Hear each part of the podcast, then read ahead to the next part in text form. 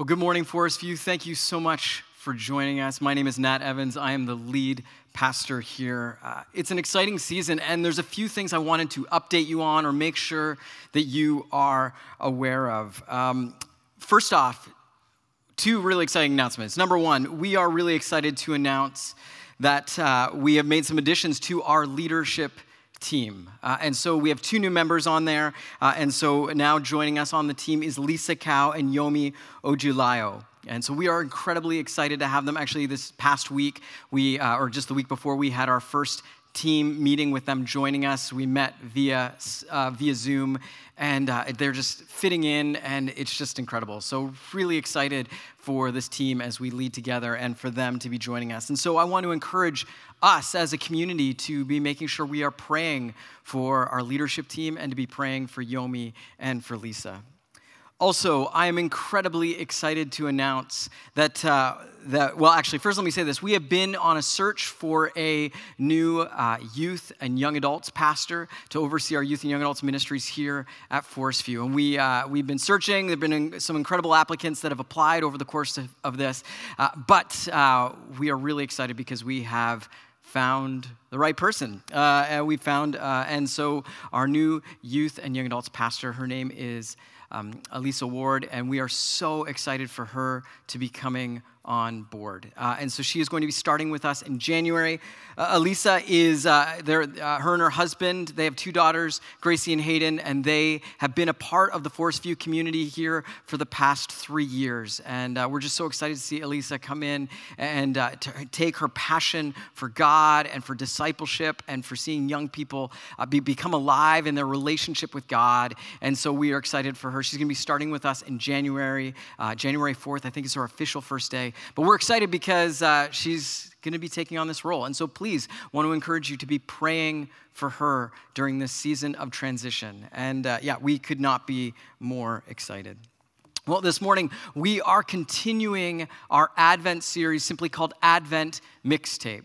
And we've been journeying through the different songs that are written throughout the narrative, uh, the, the infancy narrative or the, the birth narrative of Jesus that we find in the Gospel of Luke. Just like in music theater, there are these moments where it's just the best way to communicate what's really going on is with a song. And so throughout Luke's story, he draws us to four different songs. And so two weeks ago, we started with Mary's song, the Magnificat. Last week, we looked at Zachariah's song. And this week, we're actually going a little bit out of order. If you've been tracking with us chronologically, the next song would be the angel song. But we decided we're going to push that back. We're going to save that for our Christmas Sunday. And instead, this week, we're going to be looking at Simeon's song. Now, often when we think about songs when it comes to the music of Christmas, we often think about sentimental songs. But the, the, interesting thing is that if you go through and read these songs in their original context, you discover that these are radical, subversive songs that are singing about a different kingdom. Think less Bing Crosby and Mariah Carey, think more Rage Against the Machine, Public Enemy. These are incredibly underground, like the songs of an uprising. And they're songs that direct us towards Jesus. And so, as we dive into this text this morning, I want to invite you to begin in a place of prayer with me.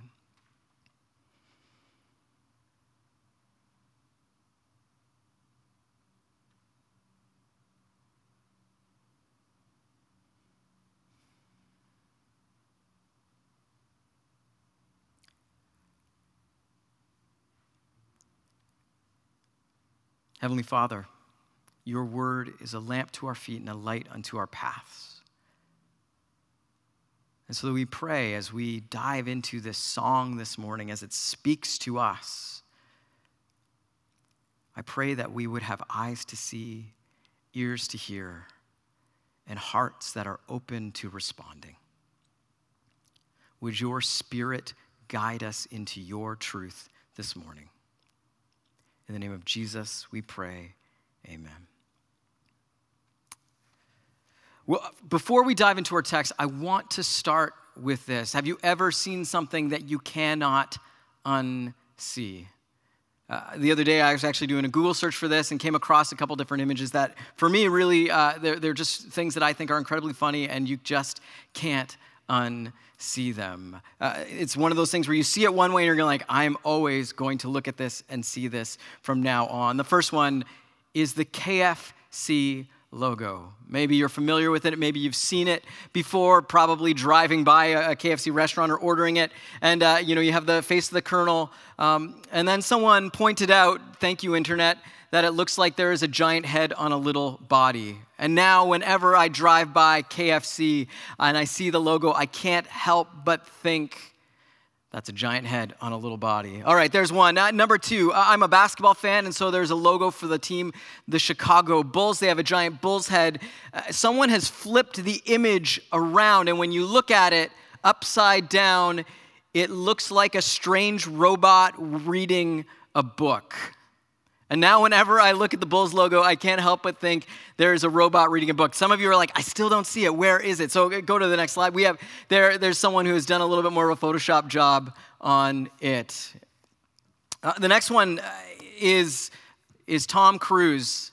And, and, the internet has pointed out, they've gone to great lengths to point out the fact that he has a tooth directly in the center of his face. And whenever I watch a Mission Impossible movie now, I'm no longer just thinking about the incredible stunts that are happening or the exciting action sequences of the suspense. I'm thinking, look at that guy's tooth. Um, that's what's going on for me, anyways. And then, uh, and then finally, this one's my favorite. This is uh, just typical logo for a wastebasket, um, and you know you put your garbage in the garbage can. But when I see it now, uh, someone, thank you internet, pointed out that uh, it just looks like a juggler giving up on their dream. Um, which to me, I just get sad every time I walk by a garbage can. It's like, no, hold on, buddy. Just wait a little bit longer. Sometimes you see something and you can't unsee it. I remember having a conversation with a friend, and uh, he had worked in the restaurant business for a number of years. And we were going to go out for dinner, and I was like, "Hey, do you want to go to this place?" He says, "No, no, I, I can't go there. Uh, and I was like, oh, what's, what's going on? He's like, you know, I've just, I've been in the industry. I actually know people who work there. I've seen things that I can't unsee. He was referring to things that were happening behind the closed doors, the way they were treating the, fo- the food, some of the cleanliness issues. And I remember just being, oh, yeah, that kind of changes everything. No matter how nice the new dining hall in that restaurant might look, when you know what's happened behind the scenes, you see it differently. But, but sometimes you can see something in a different way you can't unsee it, and it can actually be a good thing. I remember sitting down and uh, watching a rugby game with a friend of mine. I know nothing about rugby. To me, it just looks like chaos. It looks like 300 pound, muscle bound men smashing into each other, uh, trying to end one another's lives. Like it just looks chaotic. And I remember sitting there watching it and kind of being like, what is the appeal of this? And my friend, who is a huge rugby fan, played a number of years, was like, no, no, let me explain it to you. Let me break it down what is happening here. Uh, and he began to describe, understand, help me understand the rules a little bit better, but even more so the strategy, the approach that the different teams were taking. And so what I had always seen is just this mess of violence and mud. I suddenly start to see in a different way. In fact, I've actually found that one of my favorite things to do is just to talk to people about things that they are fascinated by or incredibly interested in. Because almost always, when you find someone who is passionate or intrigued by something, it becomes a whole lot more interesting to you as you learn about the details and how it works and why certain things are significant. There are things that you cannot unsee. Uh, this morning, I want to talk about seeing and not seeing. Uh, because that's what our song is ultimately about. It is a theme that comes up again and again. If you have a Bible, I want to invite you to turn to Luke chapter 2. We're going to be starting at chapter 25. Now, a few things. We're, again, like I said, we're doing this a little bit out of order. We're going to be doing the angel's announcement next week. This week, we, this is taking place after Jesus was born. And Jesus is being brought to the temple. And so this is about the experience of Mary and Joseph bringing Jesus to the temple as an infant to be dedicated to God, which was the custom for the Jewish people. Here's what it says, starting in verse 25. Now there was a man in Jerusalem called Simeon who was righteous and devout. He was waiting for the consolation of Israel, and the Holy Spirit was on him. It had been revealed to him by the Holy Spirit that he would not die before he had seen the Lord's Messiah. Moved by the Spirit, he went into the temple courts.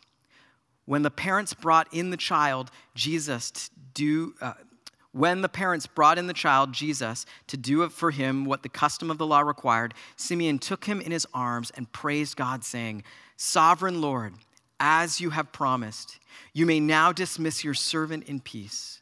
For my eyes have seen your salvation, which you have prepared in the sight of all nations a light for revelation to the Gentiles and the glory of your people, Israel. So immediately we have Simeon. He's a righteous, devout man. He is, he is a person who God has been working and stirring and speaking to.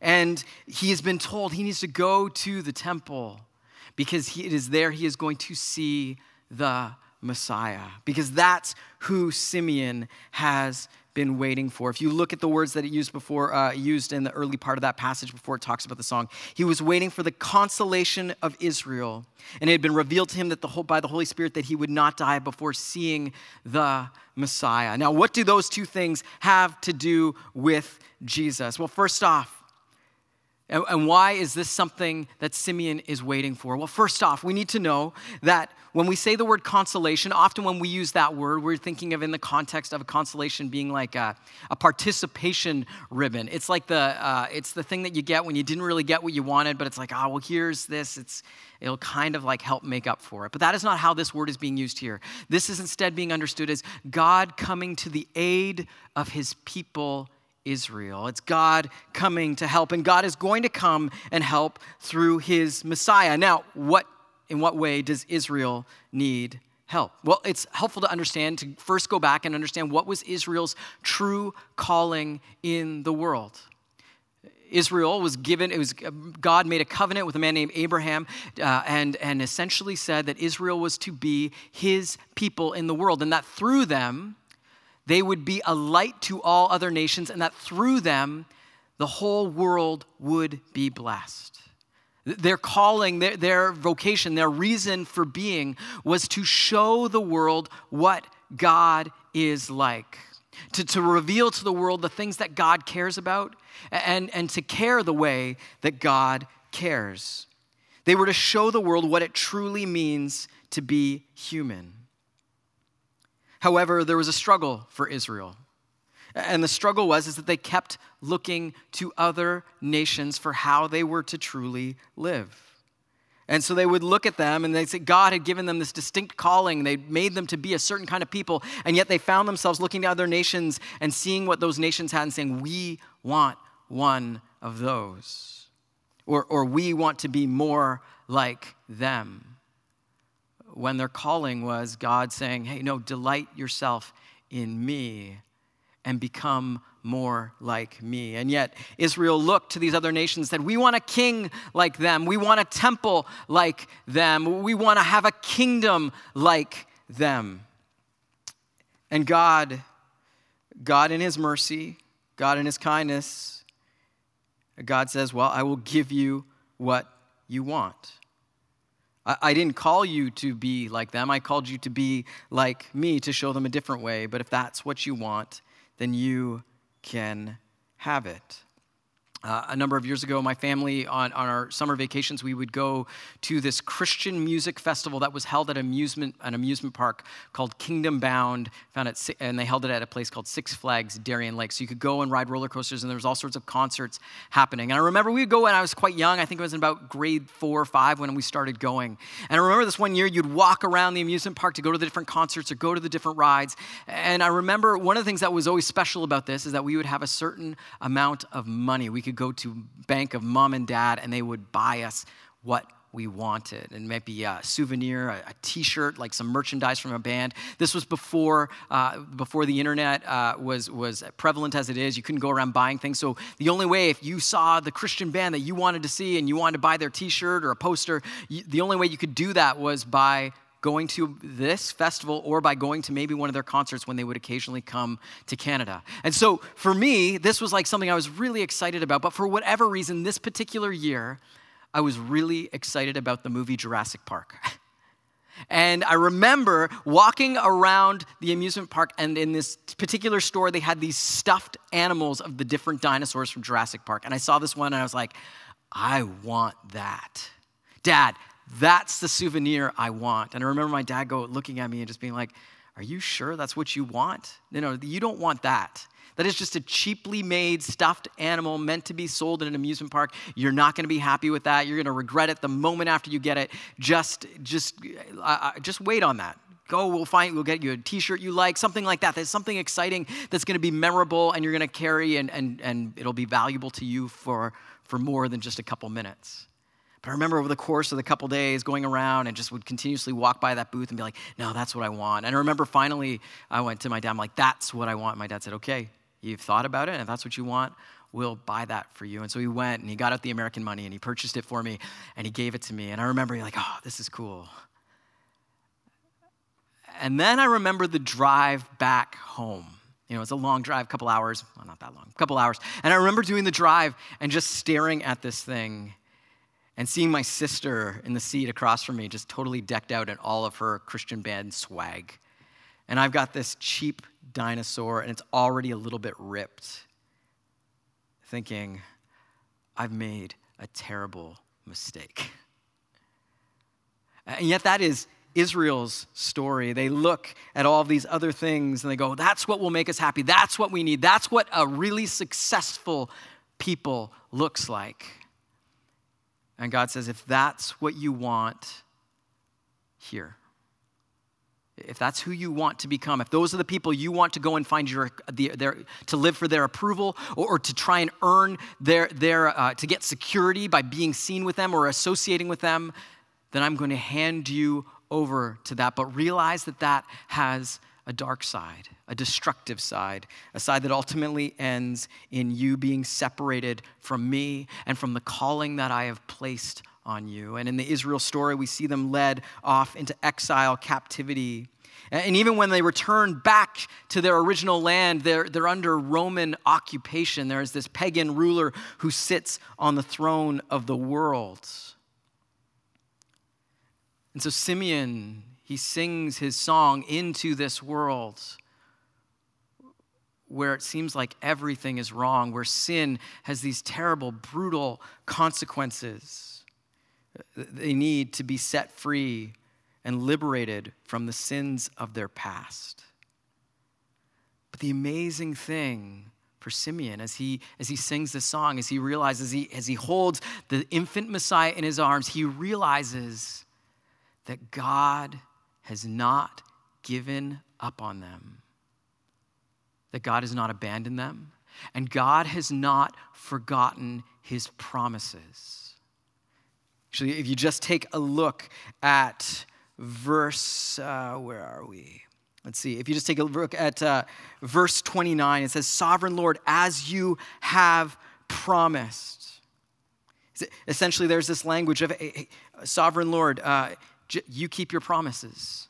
You, you haven't given up on us. They actually, the word uh, sovereign is, is the way that the NIV translate, but the NASB, I think, actually gives us a much more helpful understanding for what's being said there. It's actually according to your word, is almost a literal, transliteral translation of that. It's this idea of uh, not so much saying about a description of God having some sort of superpower, he's able to do whatever he wants, although that's totally true. But it's saying, no, God, you are going to act according to the things that you say you are going to do. And those promises that you've made to your servant Israel, you haven't given up on them, even though we have failed. And as he holds Jesus in his arms, he sees God answering those promises. And yet they live in this world where there is an enemy of God on the throne. And so God is going to act through Jesus in a way to save, to liberate, to set his people free.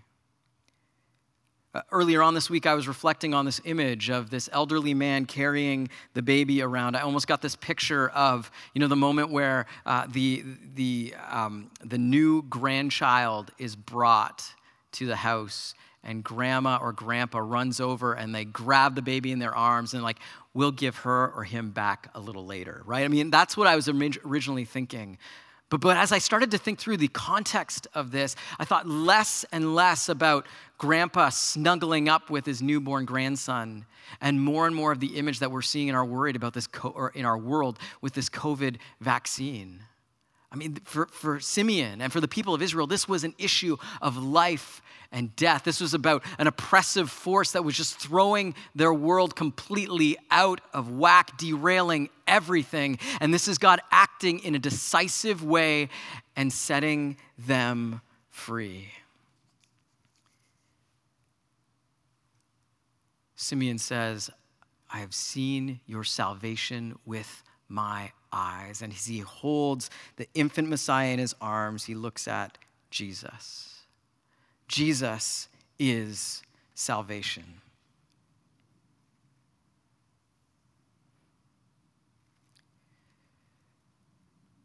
And yet, the story is a little more complex than that. Uh, there's a struggle that Israel faced, but there is a struggle that each and every one of us faced where we are constantly looking to anything other than God for approval, for security, for discerning how we should truly live in our lives.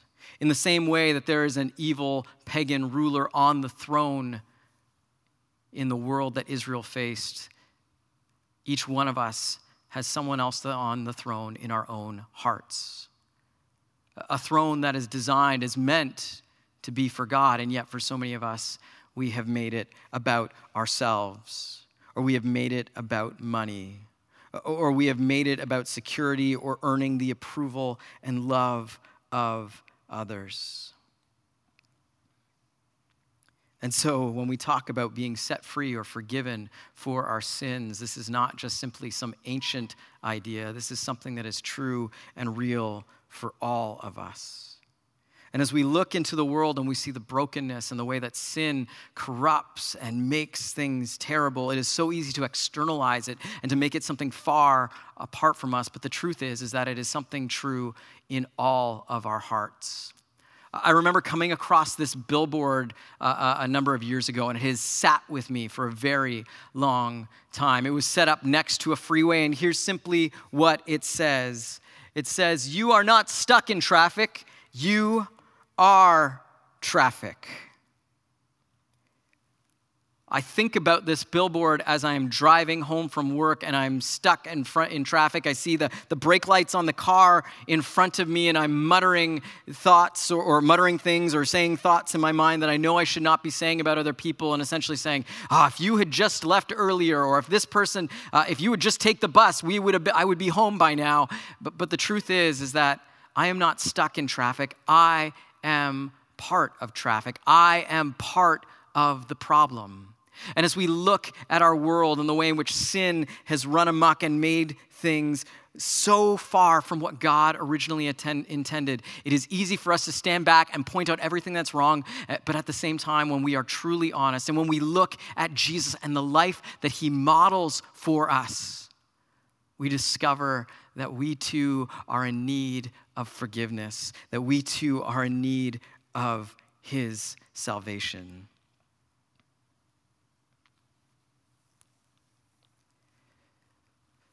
There's a term that comes up throughout the, the, the, the, various different proclamations of the good news of Jesus by the first Christians, and it is this term judgment. And while it's not specifically referenced in here, it is all over the passage. And it actually will come up in a verse that we're going to look at in just a few seconds. Now, judgment is a term that, for me, it often makes me really uncomfortable. It's a part I would love to, to be able to cut out of this part of the sermon because, you know, we, we can talk about Jesus and his love and his forgiveness, and it's great and awesome, and it's so true. But we often don't want to talk about the judgment side of things.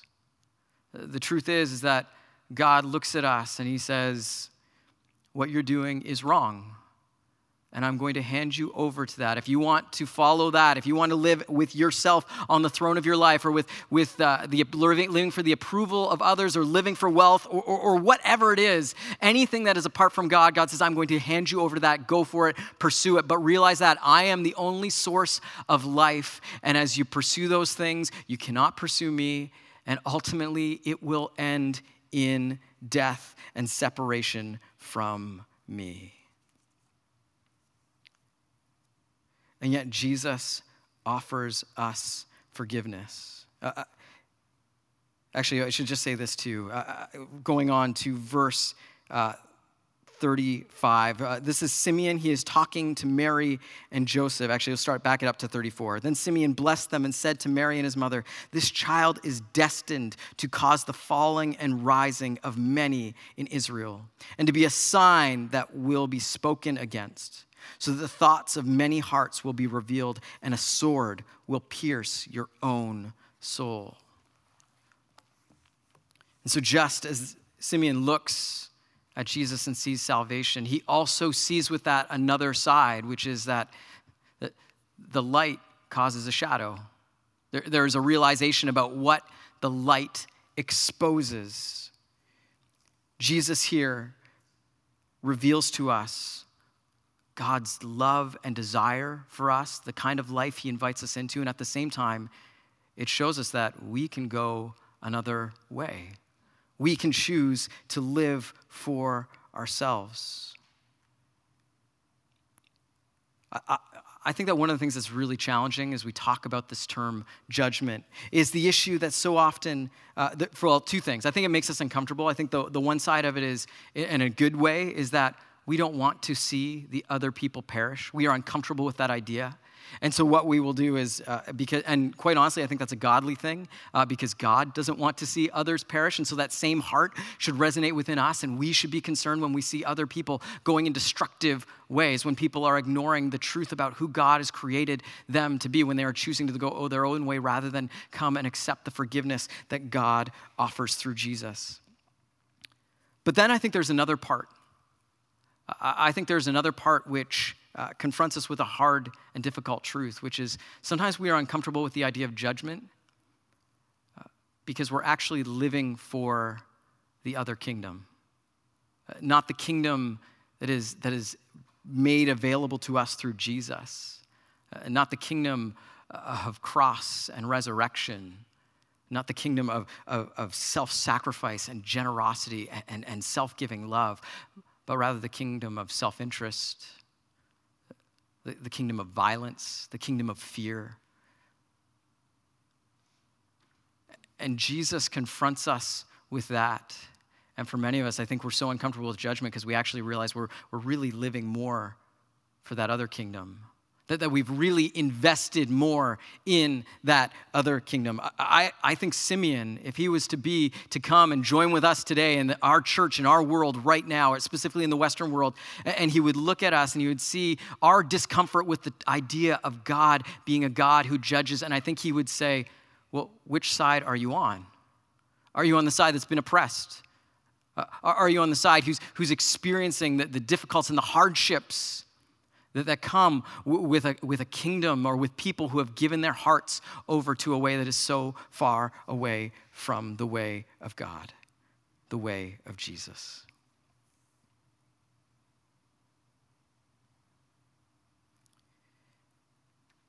And yet, Jesus offers us a different way to live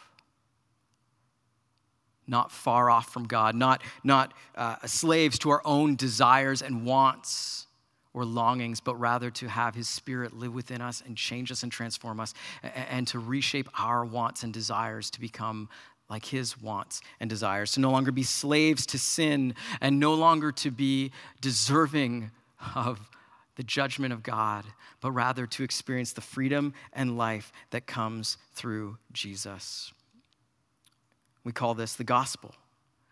The gospel is the light by which we see everything else. So often, when we talk about uh, or actually, I should say this. When I, when I was prepping and getting ready for this, there was a part uh, where I was thinking, well, as I talk about the gospel, what can I do to kind of make it more interesting? but, but then I realized that um, there's absolutely nothing I can ever do to give the gospel, do the gospel justice. Because um, the gospel isn't a sales pitch, but it's a proclamation.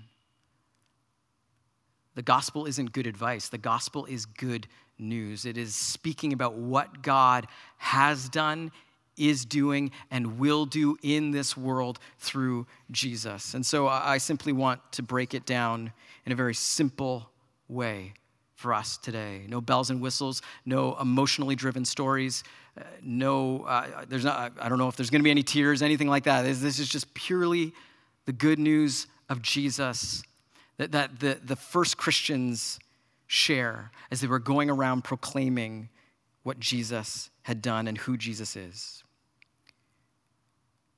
The gospel is this that Jesus has been declared Lord and Messiah through the resurrection. That in him, God has kept all of his promises to Israel. In him, we have forgiveness from sin and the gift of eternal life. And that he is coming in judgment to fully establish his kingdom in this world. So repent and be baptized.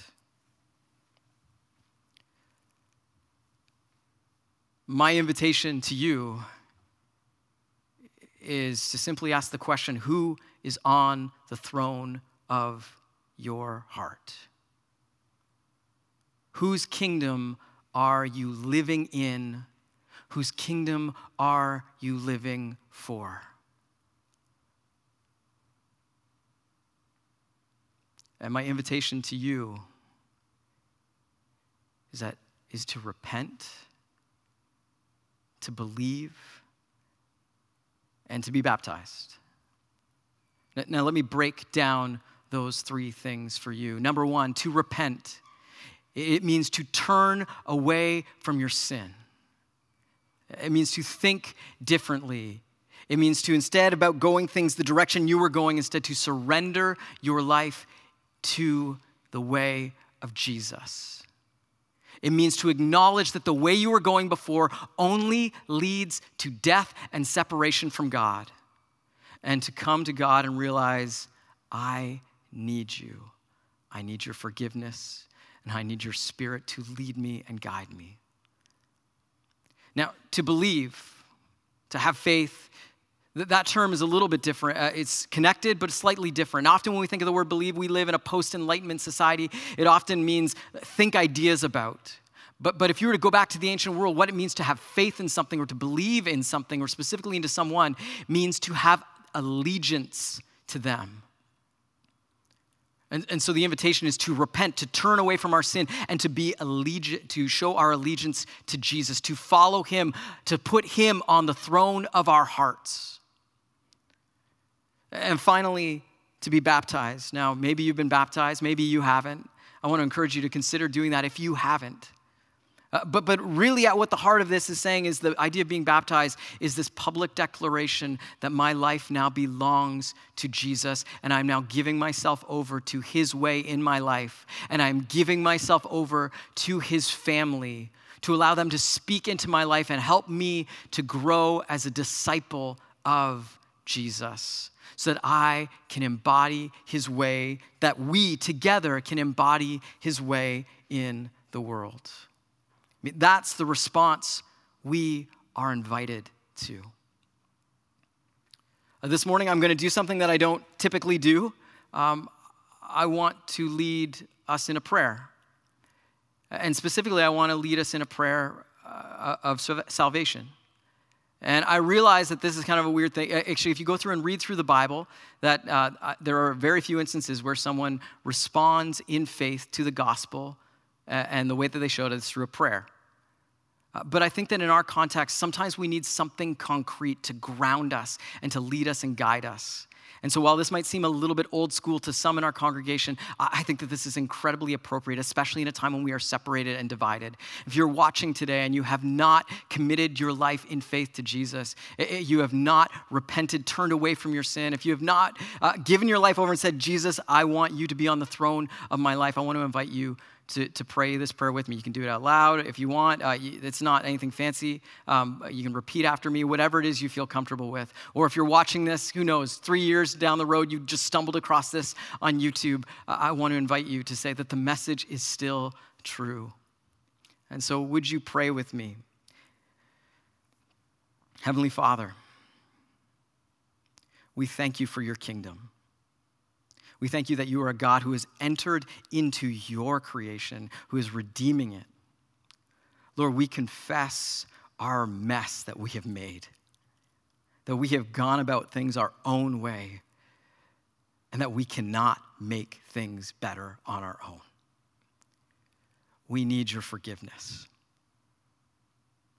Lord, would you, we thank you for Jesus who through his cross and resurrection has set us free from our sin and who has shown us a new way to live and made us a part of a new family that, we may live as a taste of your kingdom here and now in this world.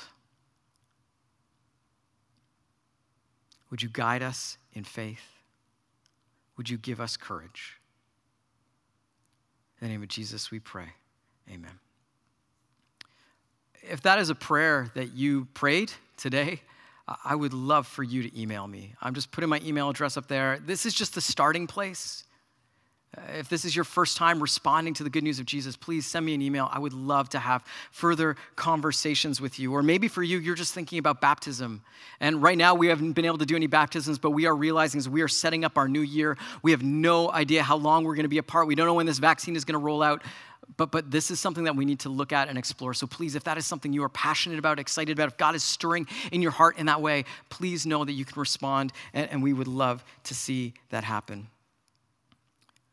Let me conclude with this final thought. I want to go back to the first line from the song. It says this Sovereign Lord, as you have promised, you may now dismiss your servant in peace. I love how this is how Simeon feels he can just end his life. He's just like, no, I've seen the only thing that really matters. Any other accomplishments I might make in my life. Anything else that he could ever have done or will ever could ever do whatever his bucket list uh, whatever things he has not scratched off yet he, he looks at them he's like they are irrelevant they're unimportant compared to experiencing god's salvation and because of that he can die in peace. My hope and my prayer for you this morning is that you would know that there is nothing more important than experiencing God's salvation in your life.